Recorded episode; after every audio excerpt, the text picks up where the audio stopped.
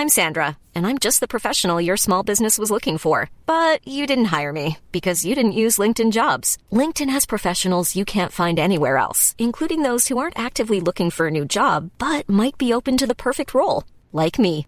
In a given month, over seventy percent of LinkedIn users don't visit other leading job sites. So if you're not looking on LinkedIn, you'll miss out on great candidates like Sandra. Start hiring professionals like a professional. Post your free job on linkedin dot com slash people today. Please take your seats quickly, ladies and gentlemen. Thank you. Hello, ladies and gentlemen. Welcome to The Passing Shot with Joel and Kim, sponsored by download tennis dot com. On today's Miami Open catch-up, Carlos Alcaraz captures the biggest title of his career. Iga Swiatek strolls past Naomi Osaka. And John Isner secures the Sunshine Double with two different partners.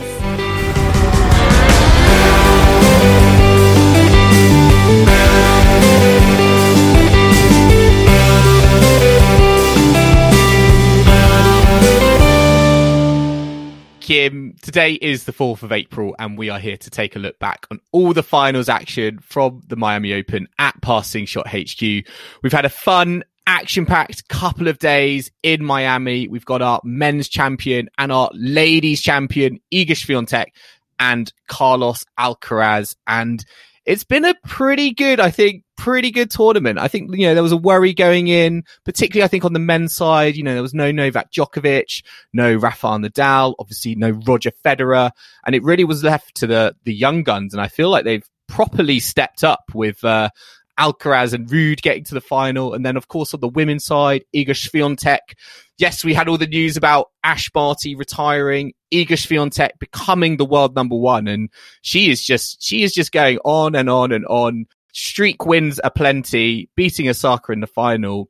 I think this tournament really has, you know, on the face of it, you know, some people might have said lacked star power, star quality, maybe at the start of the uh, the tournament, but by the end of it, I think I'm I'm looking back on this tournament as a real a real shot in the arm for the the A T P and W T A tennis tours. Yeah, they're both uh, fantastic winners. I think very much deserved and real positive kind of feel good news stories. But mm. most importantly, Joel, they're both winners that I predicted.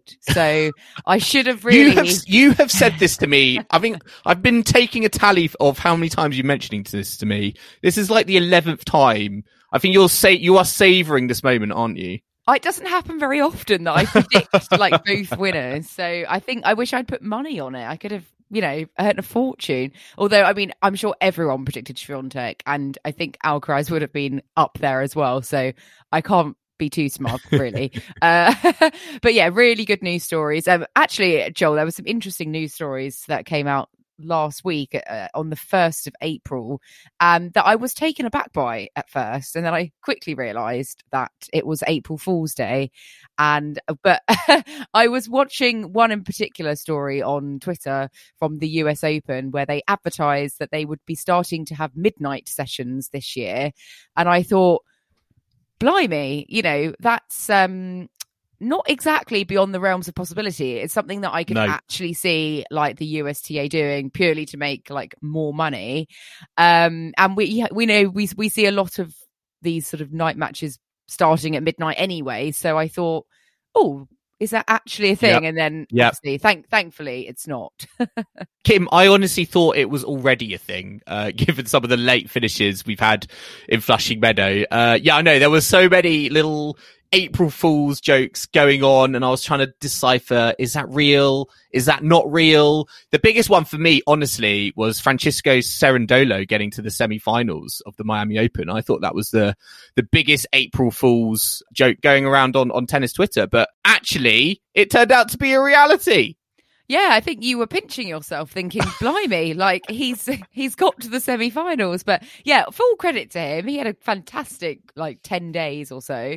Um, yeah, just lost to to Ruud in, in that semi, uh, you know, fairly comfortably. But um, and, you know, to be fair, he did make use of Sinner retiring in, in the quarterfinal. But full credit to Cerundolo. I, I'm sure he was glad to Um, prove you somewhat wrong by getting to yes. that stage, Joel. A massive egg on, massive egg on face moment for me. Yeah, very good, very, very good week for him. Very good week for a lot of, you know, f- fringe players, I'd say, or players, you know, not necessarily at the top of the rankings, uh, making really good inroads, getting decent and healthy rankings points. And yeah, I mean, let's start with the the men's singles. I feel like it's the only place we could start. Carlos Alcaraz, Casper Ruud in the final, uh, with Carlos Alcaraz winning in straight sets, seven five, six four. I mean, Kim, Carlos Alcaraz, what what more can we say about him? He is the youngest A T P Miami winner in history. He's the third youngest Masters one thousand winner since nineteen ninety. And he's also the first Spanish man to win in Miami as well. So he is on a very much on an upward trajectory. Surprise, surprise. He's not in the top ten just yet. His new world ranking is number eleven. But I mean, given the form he's shown this year, he's eighteen and two at the moment. You know, he's only had two losses, I think, to Berrettini at the Australian Open and then to uh, to Rafa last week in Indian Wells. I mean, he is just he has just announced himself, I feel, with with this tournament. I think, you know, we've we've seen we've seen what he can do, but it's not necessarily been all the way through the tournament. And, you know, given, you know, the the significance of this tournament, the fact that it's a Masters one thousand, coupled, I think, certainly with how young he is, it's just, I think it's just caught everyone's attention, and you could have, you could see that in the crowd, I think, on, you know, on Sunday in that match against Casper Ruud.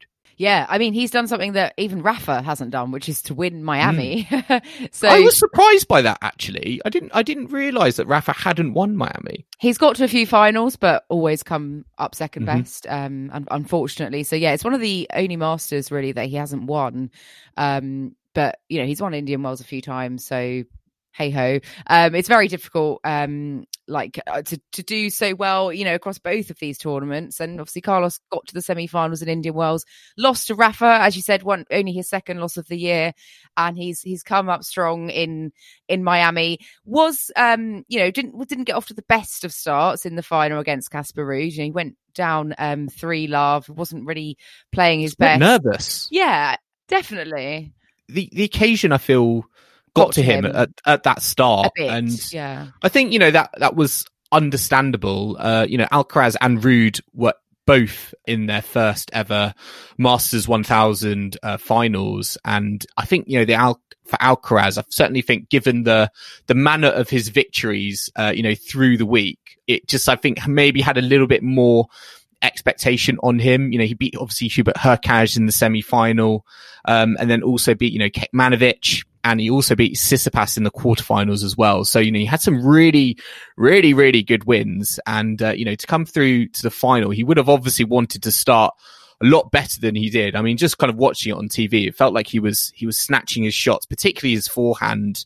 And Ruud didn't really have to do a lot, I don't think. He was just, just, you know, showing off his forehand, hitting, you know, quite, uh, you know, good, good pace, solid enough from the back of the court. And he just went three up, three love up in a flash. But, you know, to credit to Alcaraz, and I think this is what is so exciting about him, is that even though he was down, he just sort of reeled his opponent in, and he he did take that time to kind of find his find his range. But once he did, Casper Ruud really didn't have a you know an answer to it. Yeah, and I think, you know, if, if you have confidence in your abilities, even if you got off to a, a slightly shaky start, you know, you should have got that kind mm. of strength to know, oh, you know, let's give it time. I can, I know I can play better and settle into this. And, you know, he did, didn't panic. And Casper Ruud ultimately couldn't maintain his level, whilst Carlos, you know, got better and better, got better as, and better as the match went on. And, um, you know, full credit, it deserved the, the victory. You know, he'd been pretty solid throughout the the whole tournament, and, and coming through, you know, some, some tight matches. He had a tight match against Hubert Hurkacz in the semi-final. That was two tie-break sets, and, and Hurkacz, you know, was the defending champion from from last year. Um, you know, he had a tight match also against Kecmanovic. So he's had to really battle his way through and work super hard, and, and win those like clutch moments where the pressure's been on, yeah. and it's, it's mattered at the latter stages of sets. Um, obviously beat Tsitsipas as well. So, um, yeah, pulled his way through the draw. Casper Ruud in the final. There you go. Um, lovely stuff. Your, your first Masters one thousand mm. at such a young age. It's it's it's really amazing, but also kind of unsurprising as well, because I feel like this has been on the cards for a while, and it's sort of exactly the sort of thing you expect. I think that's what's so scary about it, because, you know, he is so young, and I think, you know, at, you know, at that age, we sort of we're sort of associating doing these things with, you know, players like Rafa, like Roger, Djokovic, Murray. Um, and again, that's the sort of, that's the sort of level I think we are holding him to. And I think that's the sort of level, you know, the, the fans are, are holding him to as well. And it's amazing to see, you know, despite, I think, the fact that he's so young and had so little time on, on tour, um, you know, he's not played that, that many tournaments, uh, you know, in the context of his career. And, uh, despite that, the, the crowd just seemed to be, I mean, it's, the crowd on Sunday particularly seemed to be very, very pro Alcaraz. There was a great sign. I don't know if you saw it, Kim, of, of someone holding up a sign that said, "There's no escape from Alcaraz," which I thought was quite clever. Um, but, uh, it, it, it was those sorts of, that, to be honest, it was that sort of, that sort of like fan interaction, seeing those signs. It just shows, I think, how engaged people are with him so early on, and that is what I think is going to be so exciting about the, you know, the future, and certainly, you know, in the immediate future with this season going into the the clay, which you would have assumed is, you know, his his best surface. Although, you know, I've been reading some comments by, you know, his coach Ferrero, um, saying that he actually thinks he might be a better hardcourt player. But it's certainly very interesting times for Alcaraz to see if he can carry that momentum onto a court surface that I think naturally people are going to expect more from him, just because of the, I think, the unfortunate um, connection everyone is making with with Rafa, which I think is helpful, but is also a hindrance. And I always keep thinking, Kim, back to uh, I think I think Naomi Osaka and, and kind of co- comparisons to Serena Williams a few years ago, when she, you know, she was saying, I think along the lines of, "I don't want to be the next Serena Williams. I want to be the first Naomi Osaka." And I think with Carlos Alcaraz, the way I look at his his game and his brand of tennis, I, I think he should just own it himself. I don't think he should be thinking about, "I want to be the next Rafa Nadal." I think I think what would be better is he's going to be the first Carlos Alcaraz, and I think that's where I think that's where you know his team and you know whoever's kind of in his kind of support network. I think that should be the you know the focus and focus on his game, what he can do, because there is still, I think, improvements he can make to his game. You know, I think particularly, you know, obviously the way he started in these big matches, I still think there's potential work he could do on his serve. I think, you know, he could get a few more cheap, cheap points from his serve, but you can see all of the, all the talent on show. And it's just a very, very interesting time to see, yeah, how, how it develops, um, given that he's still such a, such a raw talent, you feel. Um, but he's just, despite being so raw, he's just making all these inroads um, at such a young age. Definitely. Yeah, I completely agree with that. And um, just because he's Spanish, has a similar physique, you know, and, and has burst mm. through at a similar age to, to Rafa, there's no way you should just constantly compare. I think it, it will get tiresome if, if you kind of do. So, um, yeah, I hope he's enjoying his first Masters title. And I mean, I'm really intrigued to see what he's going to do on the clay now, um, because although I yeah. think hard courts actually are his best surface at the moment, you know, he's still a force on the clay for sure. Do you see him as a hard court? Do you see it as him more as a hard court kind of pro at the moment? Do you think that's an easier surface to kind of learn your, your trade on, or do you think he'll he'll show actually clay is his na- is his more natural home? Because I don't think you could call yourself, you know, or I don't think fans anyway could say, "Oh, this is the next Rafael Nadal," if he's not absolutely amazing, um, you know, on a clay court, and you know, potentially mm. with with this win in Miami. Yeah, maybe, maybe at the moment you could. There's an argument to say, yeah, he knows how to play his tennis on a, on a hard court. We saw that at the Australian Open. We saw that at the U S Open at the back end of last year. But we're still now coming into this time where we we need to see it now on the, on the clay court. Maybe we could just call him a hard court specialist for now, which actually no one ever is referred to as a hard court specialist. It's like if you're if you're good on clay or grass, you you know you're a specialist of those surfaces.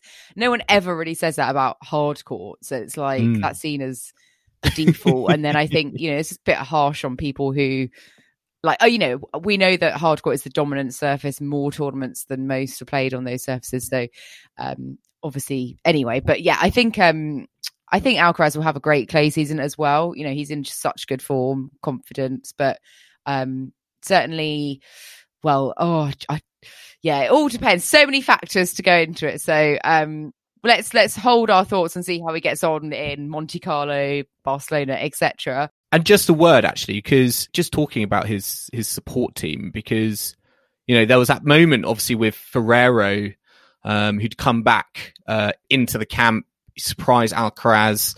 Um, I, I think he was, uh, you know, he went home to, uh, you know, for his, his father's funeral. Um, but, you know, he came back and there was that ni- really nice moment uh, that was caught on video of Alcaraz um, and Ferrero, you know, united. And I think that's also what is so captivating about the, the Alcaraz story at the moment, in terms of these guys are, you know, there's a there's a bond there, and it feels like Ferrero really is that sort of father figure in, in Alcaraz's life at the moment. Um, it was interesting to hear on, I think, on commentary on one of his matches, how how you know Alcaraz's family just essentially leaves it to his kind of support team. They have kind of a hundred percent faith and trust in, you know, they know what's kind of what's best for him. And um, it's really amazing, I think, to see, you know, that, that bond, I think, develop, because, you know, on the tour, I do think you get kind of, you know, we hear about, I think, coaches being hired, coaches being fired or let go, or trial periods, but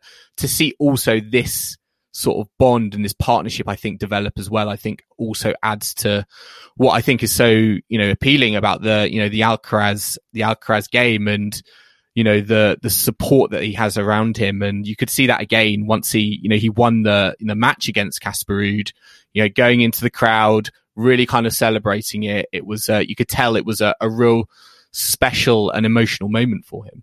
Yeah, I think they've got such a nice relationship. All he, mm. you know, Ferrero is, I've always sort of seen him as like a very much kind of father figure to Carlos. And I just, you can tell that it's like a nice, genuine relationship, and they've got a real connection. And I think that's, that's obviously paying off. So I hope it, hope it continues. And, um, you know, I think Ferrero is a, a really good suit uh, for him, and obviously working wonders as it stands. I mean, Kim, what, what do you make of, of Casper Ruud? Because I think all the talk has been on Carlos Alcaraz, and I think Ruud is sort of in this very understated position on the tour at the moment. You know, we, you know, he obviously, I think, announced himself to fans with all those kind of clay court tournament wins, and everyone just saw him as a sort of person who just vultured clay court two fifties, and that was about it. And then I think he's come along and actually, you know, shown people, actually, no, that's not right. Uh, you know, I can do it on other surfaces as well. And again, he's, he went through this week, I feel like, very understatedly in that kind of bottom half. He had some very, very good wins. He beat Cam Norrie, and he beat Alexander Zverev as well uh, in three sets, which was very, very impressive. And then I think he beat Cerundolo in the semi-finals very kind of convincingly. I mean, Casper Ruud is another player who will have high hopes going into the, the clay season, given his previous prowess on it. Do you see him also kind of continuing that form on, given, you know, what, what we've seen this week? Well, despite what Nick Kyrgios thinks, that Casper Ruud is very much just a clay quarter. Mm. Yeah, he's obviously proven that to be complete false, uh, you know, to be completely false by, so, you know, getting to this final. Um, he can obviously play on all surfaces. But yeah, I think, um, you know, he's going into clay where he has won a number of titles and done really well on the clay um, previously on the European clay court swing. So I think he's looking good as well. I hadn't been particularly convinced by him at, you know, the start of this year. I think he'd sort of gone slightly under the radar and off the boil a, a little bit, you know, compared to what we saw of him at, at times last year. But if he's back in, worked his way back into form, then yeah, dangerous opponent uh, potentially on the clay. Yeah, he's almost too like yeah un- understated, and I think yeah he does. I think you know with Miami, it's like he deserved his moment. Um, but I think you know naturally that is his his way on the court. You know, watching the final against Alcaraz, he's he's very kind of silent. There's no show. There was no kind of showcase of uh, you know emotion. He's very respectful. There was a nice moment in that in that first set where um, Alcaraz, I think, served a, a fault with a, a dead ball, and, and Ruud offered him a, another first serve. So you know he's a very kind of respectful respectful player. And again, he's got a great um, you know support team that I think is fronted by uh, his dad, who is his head coach. So again, I think he's in a very, very good position. And I think it's great to see these players just kind of break out of the molds that I think that some, I think fans or, you know, people kind of, are, are, or, or how they're kind of presented. And, you know, for Ruud, he's sh- certainly shown that he can, you know, his game and the way he kind of approaches, particularly I think from the back of the court, it's just very, very difficult to handle, particularly his forehand, which can be absolutely, absolutely massive. Gets a lot of topspin on it, a lot of whip, and yeah, can be a real handful. And, uh, you know, Miami again, I think he proved that this week, um, given, yeah, he had some very dominant, very easy straight sets victories. Yes, he had a little wobble against uh, Sasha Zverev in the quarterfinals, but uh, yeah, got a game that I feel could could go very could work very very well for him. And again, another player like Alcaraz, who's, you know, closer to the start of his career uh, than than to the end of it, and you know he will be again looking forward to the clay season and thinking, yeah, you may know me as a guy who won all those those two fifties, but you know, given he's got to a Masters one thousand tournament, um, you know, on on a hard court, he sh- certainly should be looking higher higher than that. And you know, with the absence of Rafa, particularly for the the first half at least um, of the clay season, Medvedev's not going to be there either. There's potential there's potential opportunities there for him to again elevate his position. Yeah, and the reason Medvedev won't be there is because we heard, um, you know, after Miami that he's having to take uh, one to two months off potentially to have surgery. Uh, he has been playing with a small hernia and he's decided to kind of fix it and just uh, take some time out to to ha- have the surgery. So, you know, we saw him struggle quite a bit in, in Miami. He lost mm. to Hubert Hurkacz uh, in straight sets, but Medvedev was really struggling with the heat. He looked dizzy, was sort of just really out of sorts. So, um, you know, obviously Hurkacz has won this title before, obviously playing as very, very well as well. I mean, he played very, very well. I think that was actually the best match I saw him mm. play this season um, against Medvedev. Obviously, he likes playing Miami. He's the mm. the defending champion. But uh, yeah, as you said, Medvedev was physically not with it. And he did Kim come out with a, a Medvedev-esque quote after the match saying, "Every muscle just went cramp, cramp, cramp, cramp. I was like a fish on the sofa." I mean, a fish on the sofa. I might start using that one myself when I. I feel like I'm just a fish feeling... on the sofa all the time.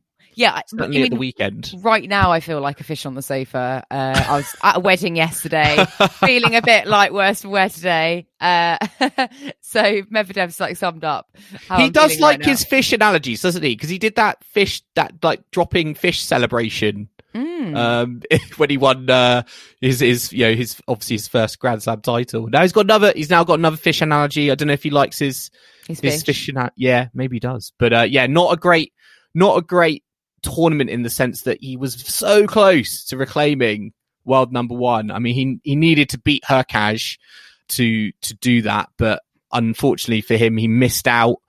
I don't think he's going to be annoyed by it. I think you know he he thinks probably, I'm going to have plenty more opportunities to get to kind of world number one in the future. But, you know, obviously with this setback, you know, with this hernia operation, potentially putting his, you know, his schedule at risk for the clay season, potentially not even playing the French Open and just, you know, maybe doing a little bit of an Andy Murray and just having to go straight into the grass court season. We'll have to wait and see. But um, yeah, it's not been, it doesn't feel like it's been a great sunshine double for for Medvedev, and I think yeah with this operation, this further setback, it's just been a bit his season's been a little bit kind of stop start after the uh the highs of reaching the Australian Open final.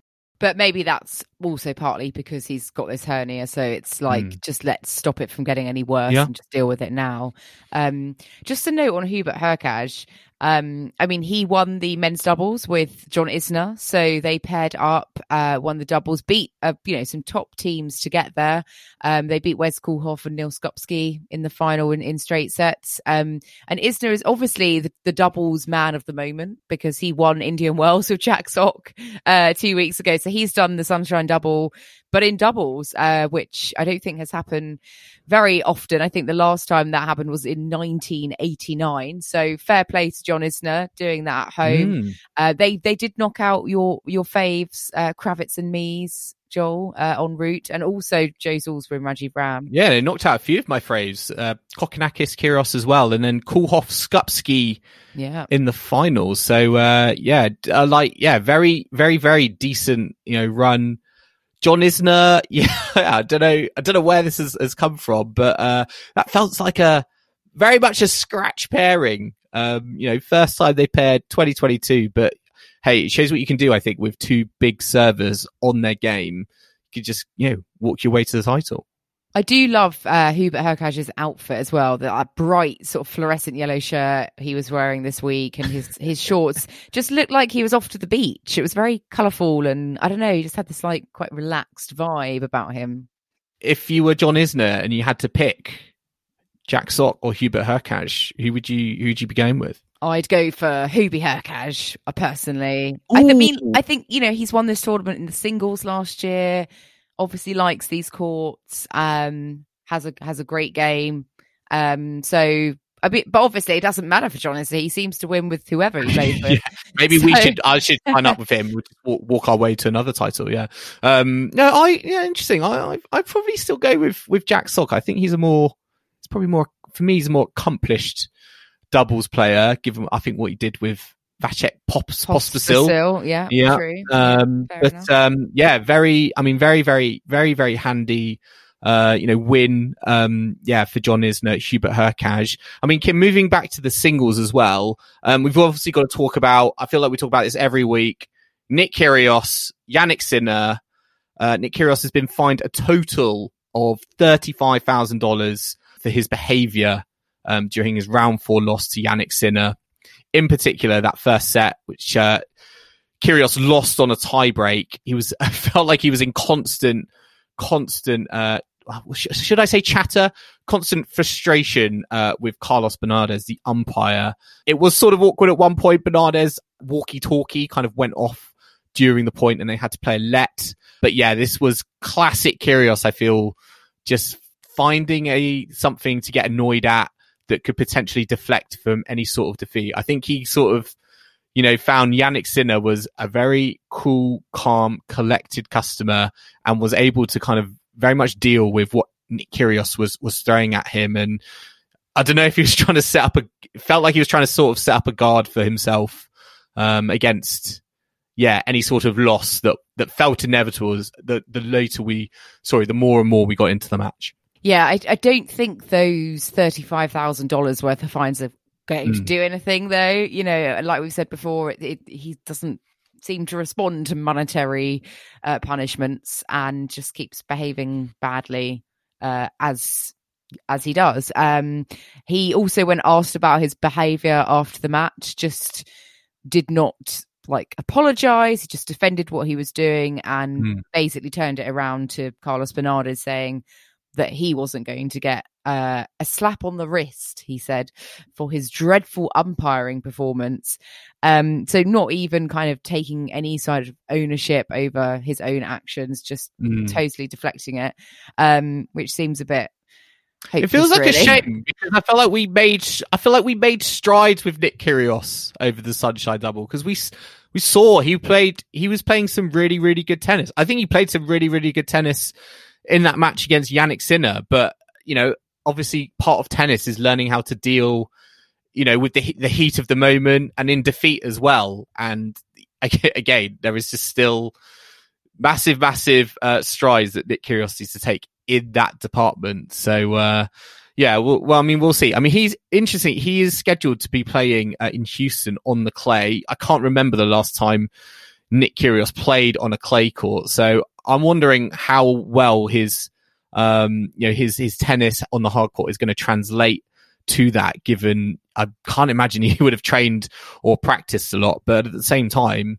yeah, I still think, you know, if he, if there is that magical moment he can, or that magical tournament, he can keep it together. I, I think, you know, I certainly think he could go and win it, given, I feel like given what I've seen over the last, over the last few weeks. He could do, but I don't know if any of the listeners are we'll with me on, on this one. But I don't, I just, I'm done with Kyrgios. Like, if he continues to behave the way he does, I don't care what he does tennis wise, because I don't want to watch him. He's not like a personality that I appreciate. And I don't really want to have his antics on the court. It's just a bad look for tennis. Uh, I don't think, I think it's gone past the point of him being a character. He's just sort of, just negative actually for the game, I think, despite his innate talents, you know. So I there's plenty of other players that have talent and behave better, and I think they deserve our attention more. Uh, I know we've we've been guilty because we talk about Kyrgios a lot, and maybe I'm being a bit harsh, but I've just kind of got to my tolerance threshold with Kyrgios right now. So perhaps I'll I'll see differently in a few months. Um, but maybe I'm being a bit harsh. Listeners, let us know what you think on this one. uh, but let's take a quick break now. Uh, but do join us in the second half, where we'll be having a look at all the women's results from Miami, including Iga Swiatek sealing the Sunshine Double, uh, Naomi Osaka's hardcourt resurgence, and also we'll be looking ahead to the start of the clay season. So do not go anywhere.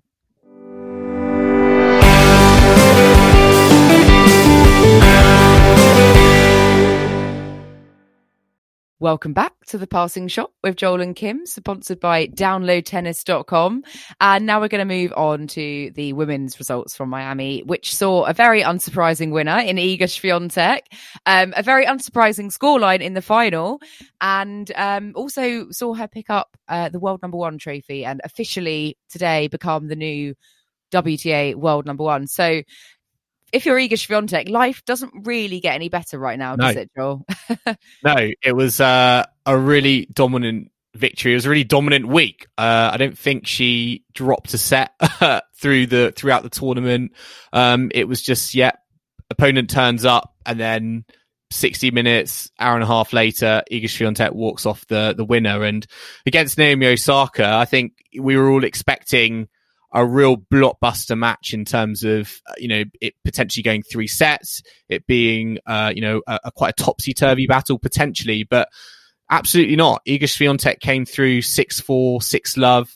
Um, I think her movement and her accuracy in particular was too good for, for Osaka. And I think Osaka just, you know, got, maybe got her tactics a little bit wrong. I think she acknowledged her, certainly her positioning for Iga Swiatek's second serve.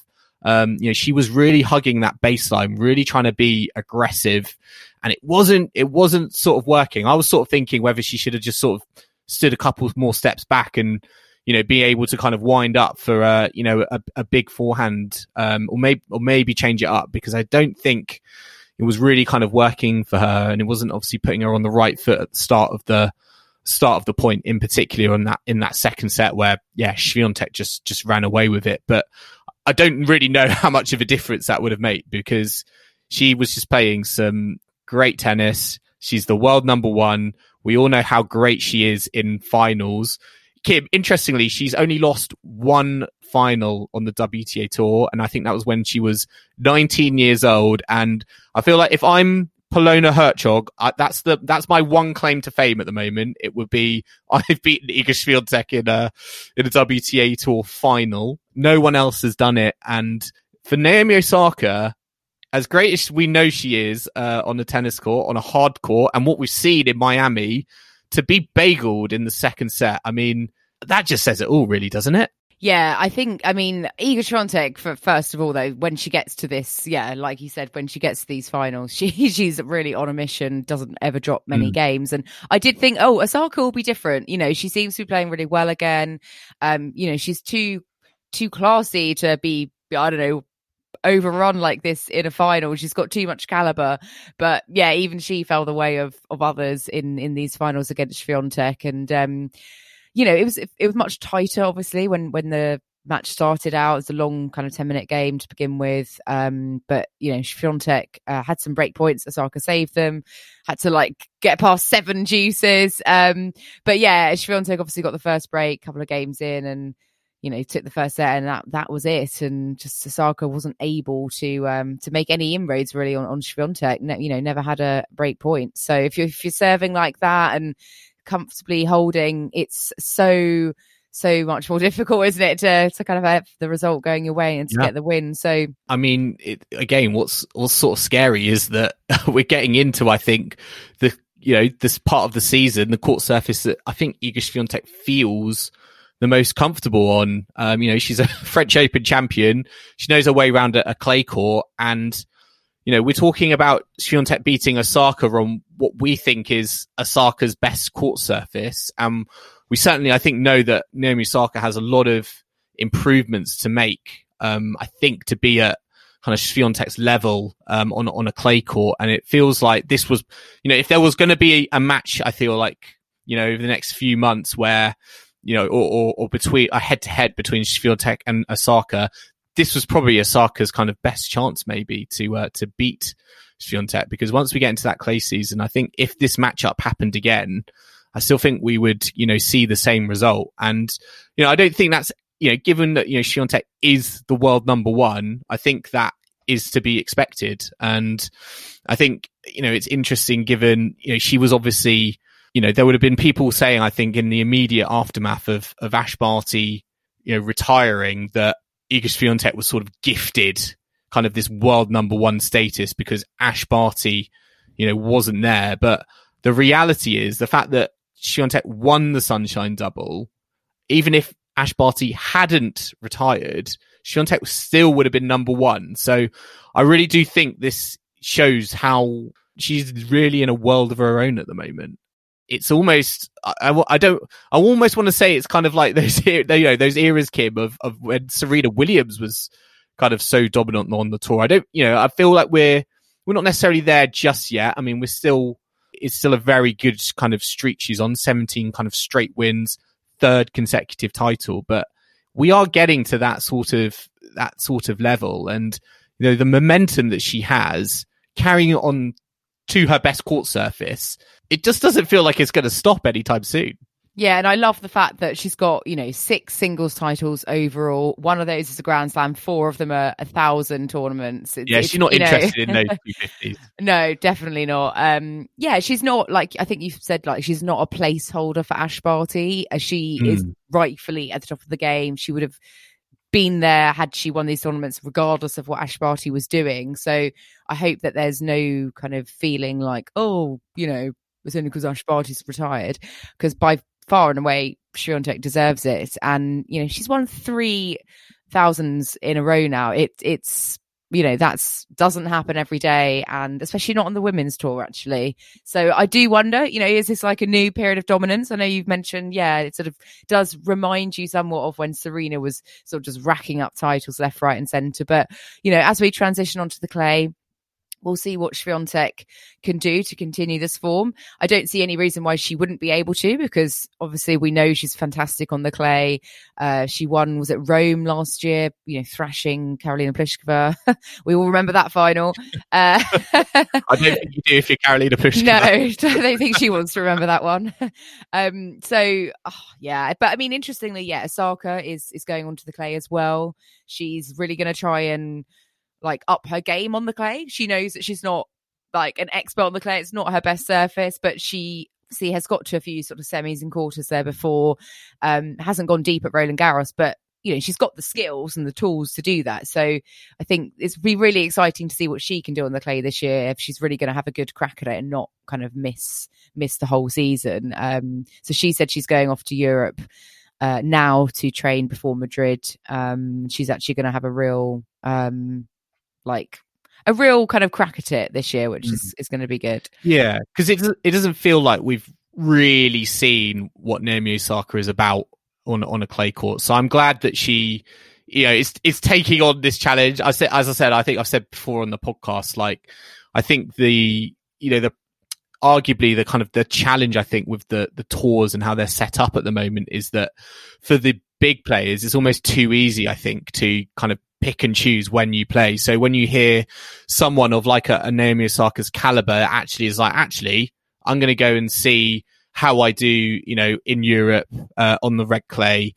before the, uh, you know, in the build up to the French Open. It's actually kind of really, it's really, really exciting. You know, we've seen how good she is. We've seen her on the, you know, the hard courts at the Australian Open, U S Open. Um, but yeah, we, we now, can now look and understand where her level is at on a, on a clay court. Because I do think one of the big issues for her, um, and, and one of the things she's going to need to address, I think, if she wants to be a real threat come Roland Garros, is her movement. Um, I don't think her movement round the court is as good as other kind of top players like Iga Swiatek. And I think that potentially kind of hinders her when she comes up against these really big matches. Um, I think it hurt her a little bit actually in the the final against Swiatek. So, you know, we'll we'll have to, you know, wait and see how she develops. I mean, Kim, she did she did jokingly say that she's going to need to watch a lot of Rafael Nadal videos on YouTube uh, to see how he moves. But yeah, do, I mean, do you see Osaka as a as a as a viable threat given what we've seen on the hard court, or do you think it's it's impossible it's impossible to tell given, you know, how different these court surfaces are?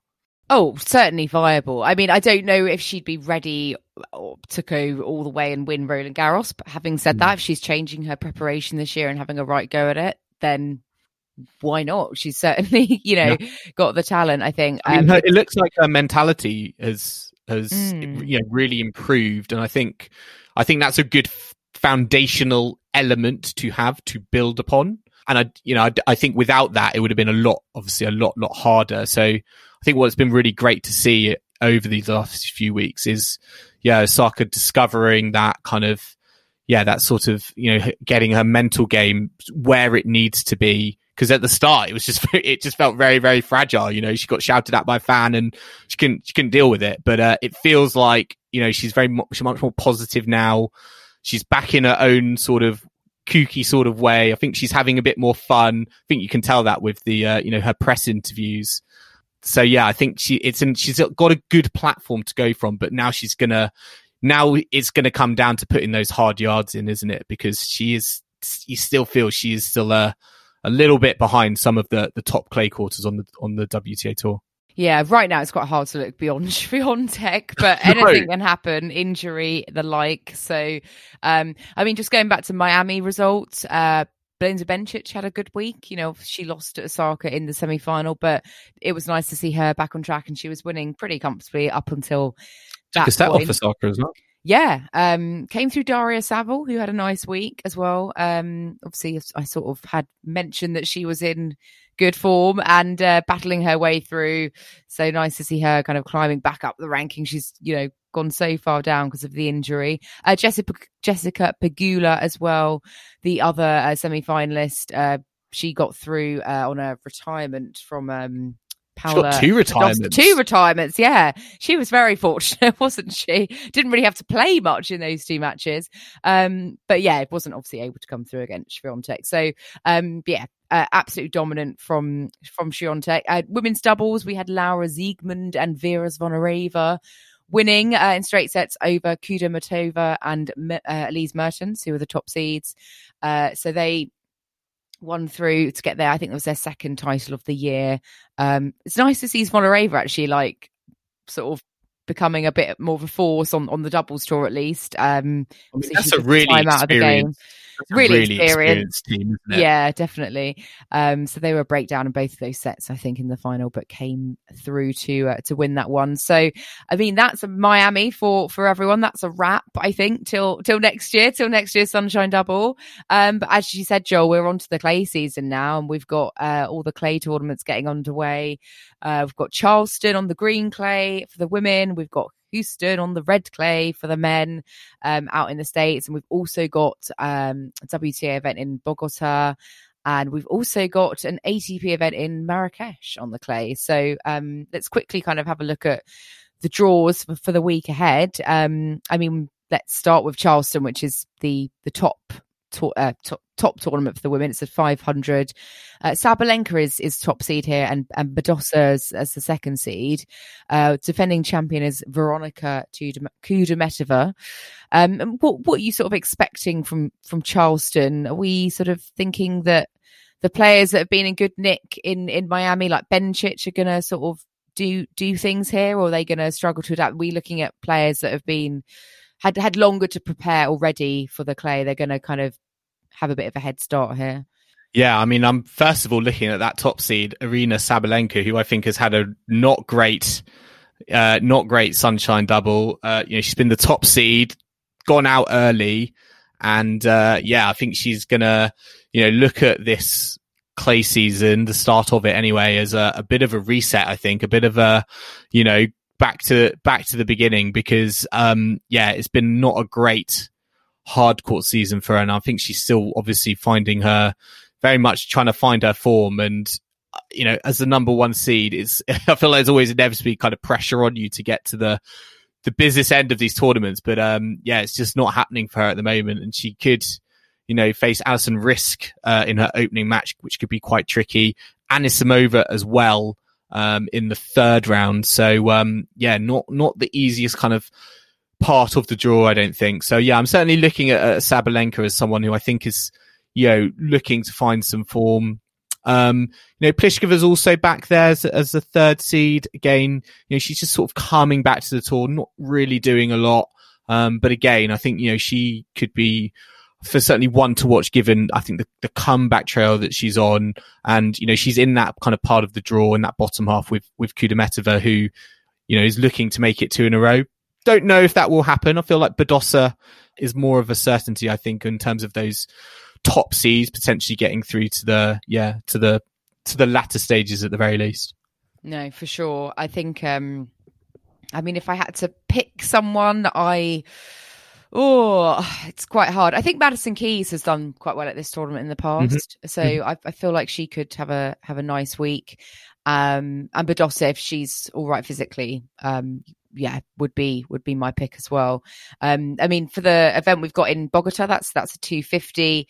Um, good old Maria Camila Osorio Serrano is the top seed there. Uh, it's a home event, of course. So she'll be wanting to do well there. And, and Beatriz Haddad Maya is uh, the second seed. And she had a, a pretty decent win, didn't she? Um, recently, I think in Miami, was it Svitolina that she beat? Um, or, Oh, I can't Ooh. remember exactly who it yeah. was, but it was a, it was a big win, I think. Yeah. um, so perhaps she can uh, go on a bit of a run as well in in Bogota. Um, yeah, I mean Yastremska's here. Harriet Dart is is in the draw mm. as well. Um, I think she's seeded as well. Seed, yeah. Gosh, Harriet Dart as a seed. That's brilliant. Um, so yeah, good luck to Harriet this coming week. Um, and on the men's side of events, yeah, we've got the two fifty in Houston. Casper Ruud is the top seed there. Um, this is actually red clay, Joel. I think we were having a, a bit of a debate whether this was also green clay, but it's red, isn't it? I just naturally assumed uh, all, all clay events uh, in America are on, gr- are on green clay. I don't know if any of our listeners just assume that as well. But yeah, Casper Ruud, actually, he's dropped out um, of this event given his exploits. Oh, has uh, he? In, okay, sorry. That's Miami. Understandable. That is understandable. Interest- interestingly, he talked about his wisdom tooth causing him too much pain. Uh, So he has kind of unfortunately dropped out of the event. I'm not sure who uh, is replacing him, but we do have Riley Opelka, John Isner, Taylor Fritz, Kim. Whenever I see Riley Opelka in a, dr- in a draw, I'm thinking, how many tie breaks uh, is he going to be involved in in the in the week? Um, it's always interesting, I think, to see big, big, big servers uh, on, on clay courts to see how they do. Um, but yeah, lots of, as you can imagine, lots of Americans in the draw. Jensen Brooksby might be might be the one to watch. I think I think he could be quite interesting. I, you know, I wouldn't I wouldn't be surprised if he, you know, maybe went on a little bit of a run. Who knows? Maybe even got his first, you know, A T P two fifty title. As I said, Nick Kyrgios also in there on a wild card. It's got Mackenzie McDonald in the first round. I have no idea what sort of Nick Kyrgios we're going to see on an, a red clay court. Um, I think that will be quite interesting viewing, more so than more so than usual. And Kim, we also had Ryan Harrison versus Christian Harrison, the battle of the Harrisons uh, on the A T P tour, which again, I don't feel has happened very often, if at all. And perhaps in a bit of an upset, Christian Harrison qualifying, coming through six four in the third set. So, uh, yeah, some uh, some interesting results. But you feel like an American is probably going to win this, as per usual. I would imagine so. It's it's hard to look beyond them when there's so many of them in the draw. So, um, I wonder how Taylor Fritz will kind of transition onto the clay um, after his, you know, recent Indian Wells win. Um, and then we've got the Marrakesh event in in uh, Morocco, obviously. um, that's a two fifty. Felix Auger-Aliassime is the top seed. Uh, but we've also got Dan Evans as the second seed. So, um, I mean, looking at this draw, it looks fairly easy for F A A to make his way through. Um, I know Malik Jaziri is in his section of the draw, so obviously that would be his toughest test should he get there. yeah, but, I mean, um, yeah, that would mean Malik Jaziri getting to the semi-finals, which even the most ardent Jaziri fans like myself, yeah, I can't see him getting past Yuri Vesely in the first round, to be honest. But uh, yeah, it feels like quite an it feels quite an open draw for F A A. I wouldn't be surprised if. If he, you know, reaches at least reaches the, the final. I mean, maybe Botic van der Zandschulp could be quite a tricky customer in the quarterfinals. But uh, yeah, I'm more interested to see how Dan Evans gets on. Um, you know, second seed, you know, Del Bornis, uh, Cecchinato from Italy, um, you know, all those years ago at the, the French Open. Um, he also could be a potential opponent. I mean, Evans got quite a tricky first round, I feel, against Andujar um, of Spain. So um, yeah, I think he'll be taking it one match at a time. But certainly, I think Dan Evans uh, will be, you know, hopefully that he can play, obviously not one of his, his stronger services, but uh, yeah, let's let's see how he does, and hopefully he can, yeah, do some damage. No, definitely. I look forward to seeing how um, how he can all get on um, down in Marrakesh.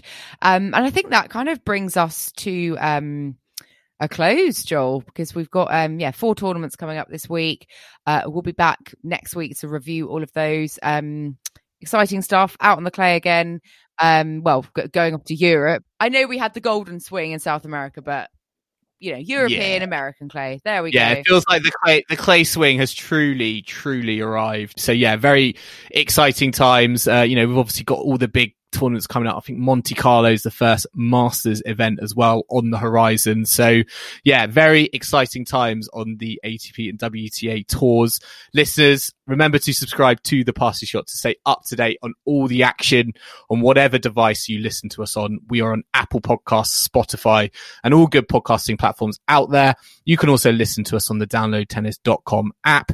And if you like what you're hearing, then make sure to leave us a rating and comment on Apple Podcasts or Spotify. And you can follow us on social media. We're on Facebook, Instagram and Twitter at Passing Shot Pod. So do give us a like and a follow if you don't already. Uh, and do let us know if you've got any queries or feedback or comments. Uh, we love to hear from everyone listening. And um, if you prefer to contact us Uh, via email instead of those social channels, you can do so, passing shot pod at gmail dot com. And don't forget to check out our website as well, w w w dot the passing shot dot co dot u k. And we will be back next Monday at Passing Shot H Q, back in our tour catch-up mode. I'm sure there'll be a return of a mysterious player or path of the course. I'm not quite sure which yet, but uh, yeah, we're going to be getting back into the tour catch-up mode. I hope you've enjoyed listening to our Sunshine Double content uh, over the last few weeks, and hopefully we will see you back for our next episode. But in the meantime, it's goodbye from Kim. Goodbye. And it's goodbye from me. We will see you again soon. We'll be right back.